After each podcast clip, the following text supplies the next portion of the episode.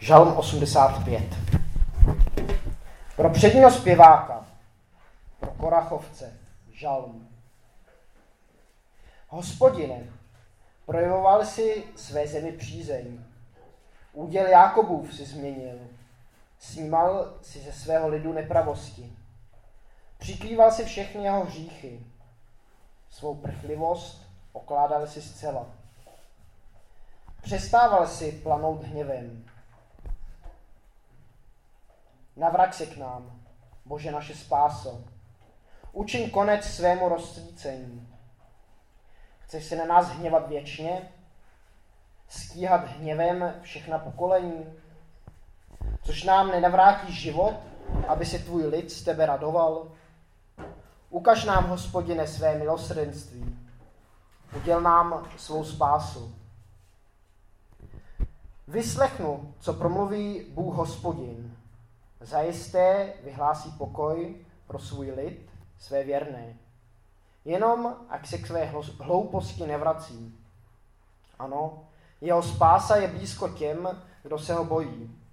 V naší zemi bude přebývat sláva. Setkají se milosrdenství a věrnost. Spravedlnost s pokojem si dají políbení. Ze země vyraší pravda. Z nebe bude schlížet spravedlnost. Hospodin dopřeje dobrých časů, svou úrodu vydá naše země. Před ním půjde spravedlnost a on bude kráčet její cestou. Nevíme úplně přesně, o jakém to údělu tady žalmista hovoří.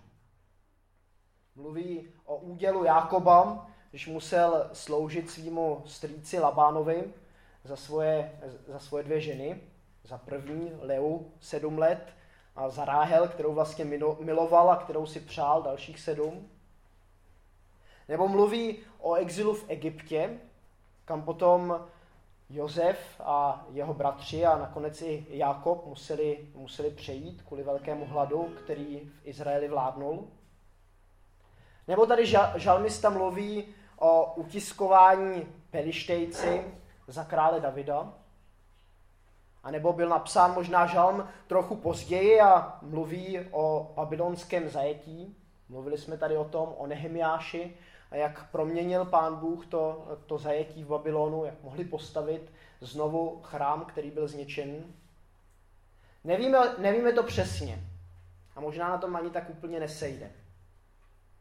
Možná, že si můžeme do toho žalmu dát náš úděl, nebo náš, naše vězení.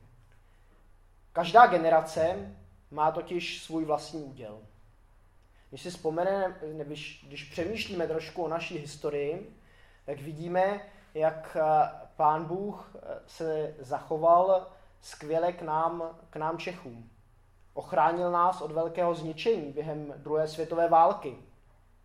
Možná že jsme potom na to trochu zapomněli, když jsme vyháněli ehm, těch 3 milionů Němců tady eh, odsud. A možná, a to je moje domněnka, to eh, není něco, co bych, eh, co bych takhle říkal, že to takhle stoprocentně je, ale možná, že za to, jak jsme se chovali během té doby, nebo jak se chovali naši předkové, tak jsme potom museli tady být 40 let pod nadvládou komunismu. Ale pán Bůh ten úděl změnil. Přišla sametová revoluce, přišla svoboda. Možná, že nás nezajímají tak eh, historické prvky, eh, dějiny nás eh, nemusíme být zaujatí v dějepisem, ale ten žalm může promlouvat ke každému z nás, do každého života každého z nás.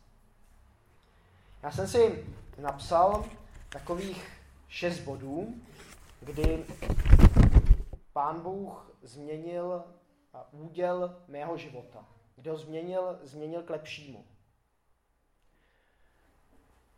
Moji rodiče tak se rozvedli a rozvod rodičů nebývá nic, eh, nic příjemného.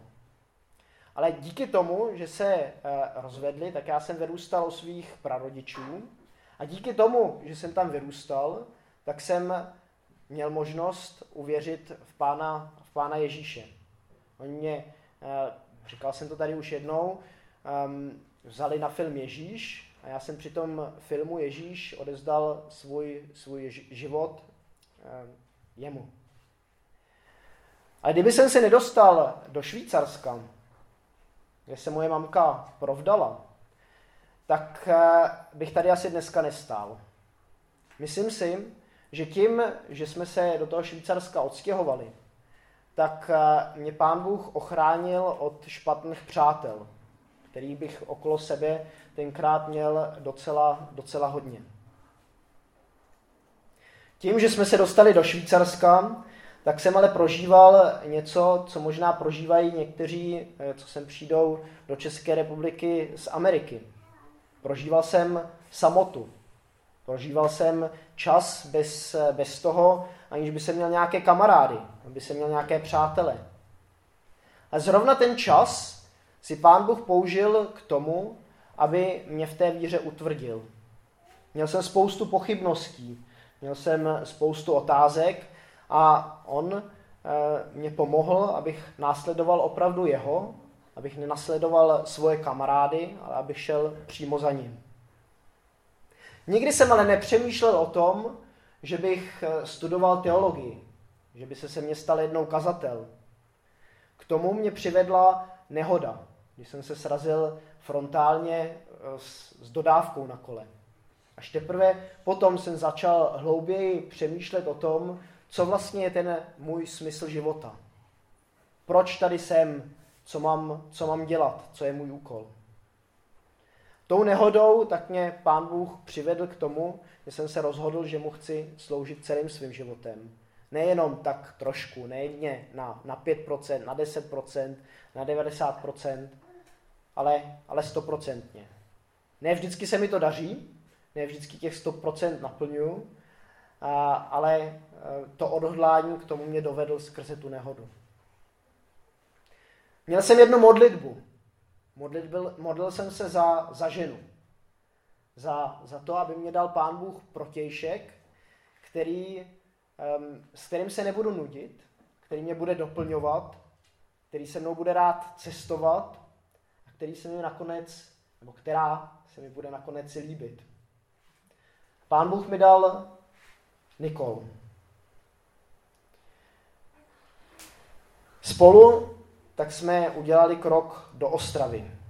Byl to takový krok víry, když jsme se dozvěděli od církve bratrské, že bychom měli jít do Ostravy, tak to bylo takové jako odsunutí, odsunutí na Sibiř.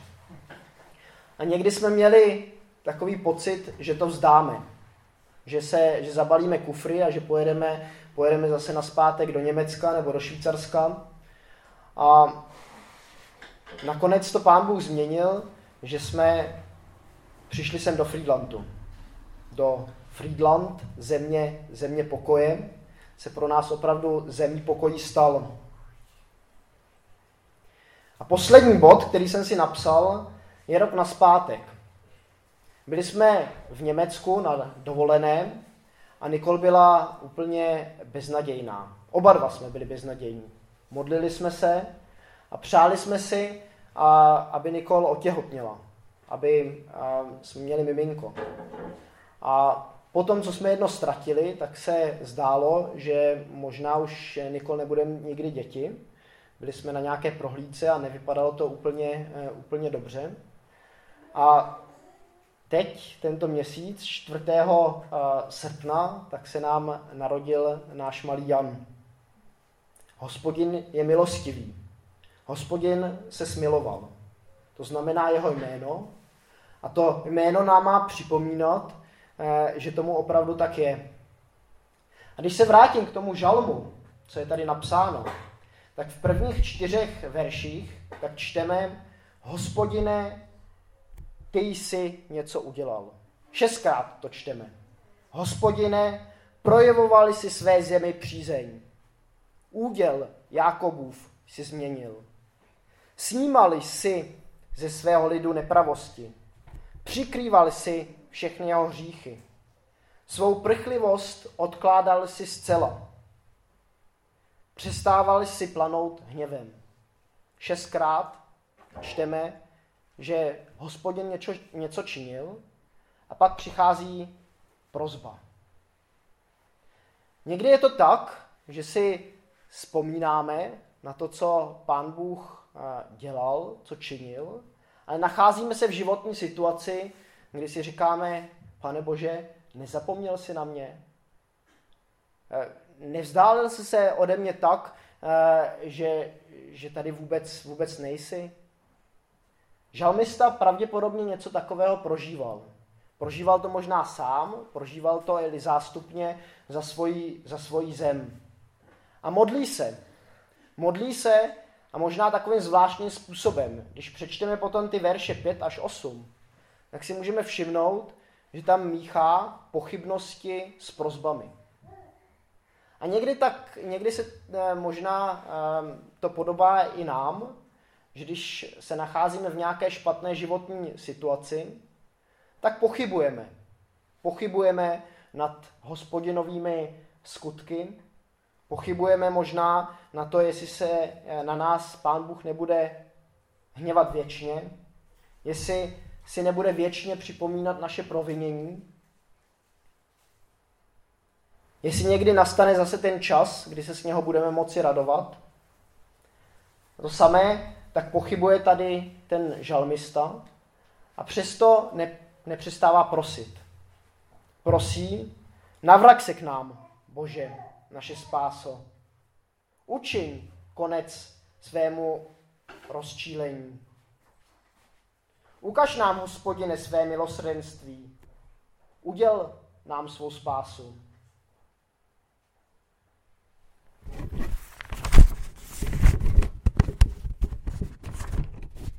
V devátém verši se jakoby ten žalm láme. Koukněte se všichni teď tady z okna. Teď se koukněte tady na ty dveře.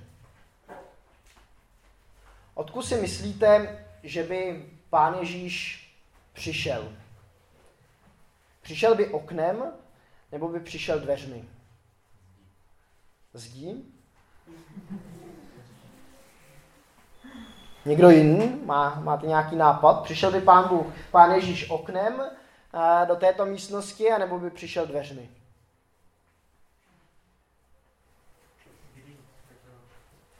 Kdyby, kdyby teď tady měl stát, kdyby měl přijít, tak přišel by, přišel by dveřmi nebo by přišel oknem? Je nahoře, je nahoře v nebi, tak eh, tady k oknu to má možná blíž. Eh, přišel by oknem, anebo by vstoupil dveřmi? Já si myslím, že by vstoupil dveřmi. O našem oku se říká, že je to okno do duše, nebo okno do srdce. A o našem uchu, tak se říká, že, že jsou to dveře do našeho srdce. A když přečteme ve zjevení,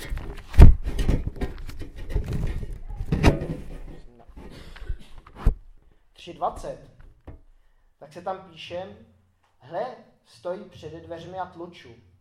Zasech, zaslechne-li kdo můj hlas a otevře mi, vejdu k němu a budu s ním večeřet a on se mnou. Jsem přesvědčen, že Pán Ježíš do našeho srdce vchází tím, že slyšíme jeho slovo. Jo, je, je to tak, že někdy vidíme nějaký ten zázrak v našem životě nebo uh, někde, někde okolo nás, ale naše víra se zakládá na tom, co je napsáno ve slově Božím a když to slovo Boží slyšíme a když mu naše eh, srdce otvíráme, když otvíráme srdce Ježíši, eh, který, který je to slovo, tak eh, on v našem srdci začíná přebývat. Vstupuje skrze, skrze slyšení, vstupuje do našich životů a připomíná nám to co, to, co pro nás už udělal. Připomíná nám, každý z vás si možná může sestavit takový seznam a rozmyslit se nad tím, eh, kde v jeho životě pán Bůh nějakým způsobem působil. A připomínat si to potom i v, tom, v té době, kdy se vám bude dařit, dařit špatně, kdy možná nebudete vidět eh, kvůli únavě moc skrze, skrze vaše oči. Já, když se nám Jenda narodil, tak jsem prvních, prvních pár mocí moc toho nenaspal, protože se střídal eh, křik, eh, jídlo, spánek, křik, křik, eh, jídlo, spánek, křik a když jsem dneska ráno telefonoval s Petrem, tak mi říkal, tak ono to taky u vás křičí pořád. Tak nejsem sám, kdo má, kdo má tu zkušenost. Všichni, kdo máte děti, tak jste tuto zkušenost už udělali. Někdy je to tak, že v životě jakoby zapomínáme, co Pán Bůh pro nás už udělal. A přesto platí, že jeho spása je blízko těm, kdo se ho bojí. A v naší zemi bude přebývat jeho sláva. Setkají se milosrdenství a věrnost. Spravedlnost s pokojem si dají políbení. Spravedlnost s pokojem si dají políbení. Co je pro vás spravedlnost? Co, roz, co rozumíte pod slovem spravedlnost? Může mi někdo pomoct? Čemu rozumíte pod slovem spravedlnost?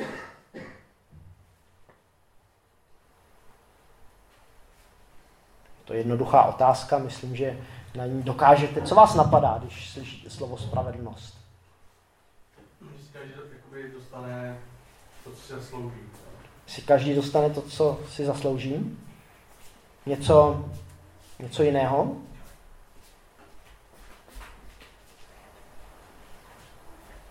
No, prosadí se nebo vyhraje to, co je pravda. Mhm co je správné. Co je správné. Jak, to, jak si to uh, hodí k tomu pokoji? Um,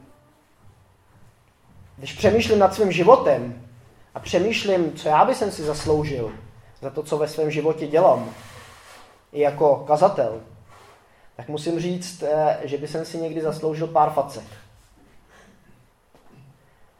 Když přemýšlím o tom, co by bylo správné, jak by se mnou Pán Bůh měl zacházet, tak eh, to není vždycky to, že by mi měl dát pokoj. Ale spíš eh, by jsem si někdy možná zasloužil, aby eh, to v mém životě bylo ještě, ještě těžší. Protože se podle toho chovám. Avšak spravedlnost a pokoj si dají políbení. Trest za to, co jsme totiž v našem životě udělali, to, co se nám nepovedlo, to, co jsme zvorali, tak je zaplacen. Pán Ježíš zemřel za hříchy každého z nás.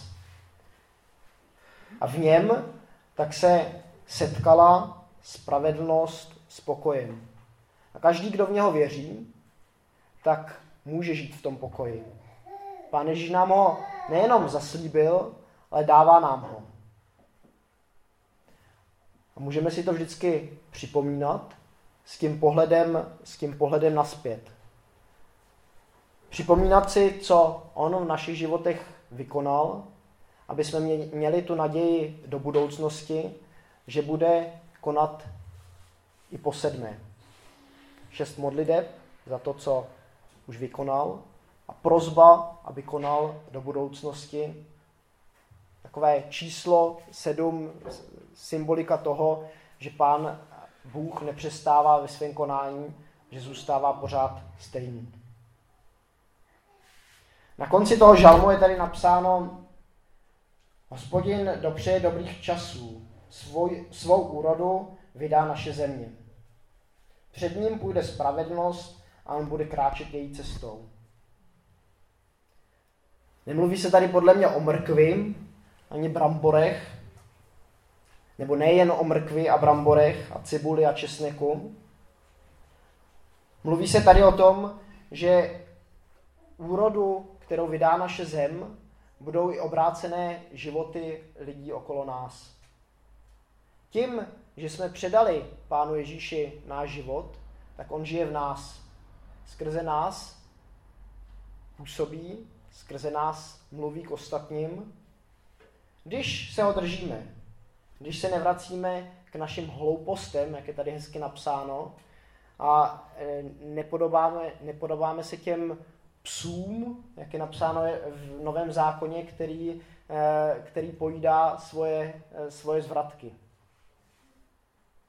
Někdy máme tu tendenci dělat ty samé chyby pořád znovu a znovu, znovu a znovu se k tomu navracet. A tady nás ten žalmista vybí, vybízí, aby jsme, aby jsme to nedělali. Aby jsme se k své hlouposti nevraceli, aby jsme přímo následovali Pána Ježíše, aby jsme ho nechali v našich životech působit. Amen.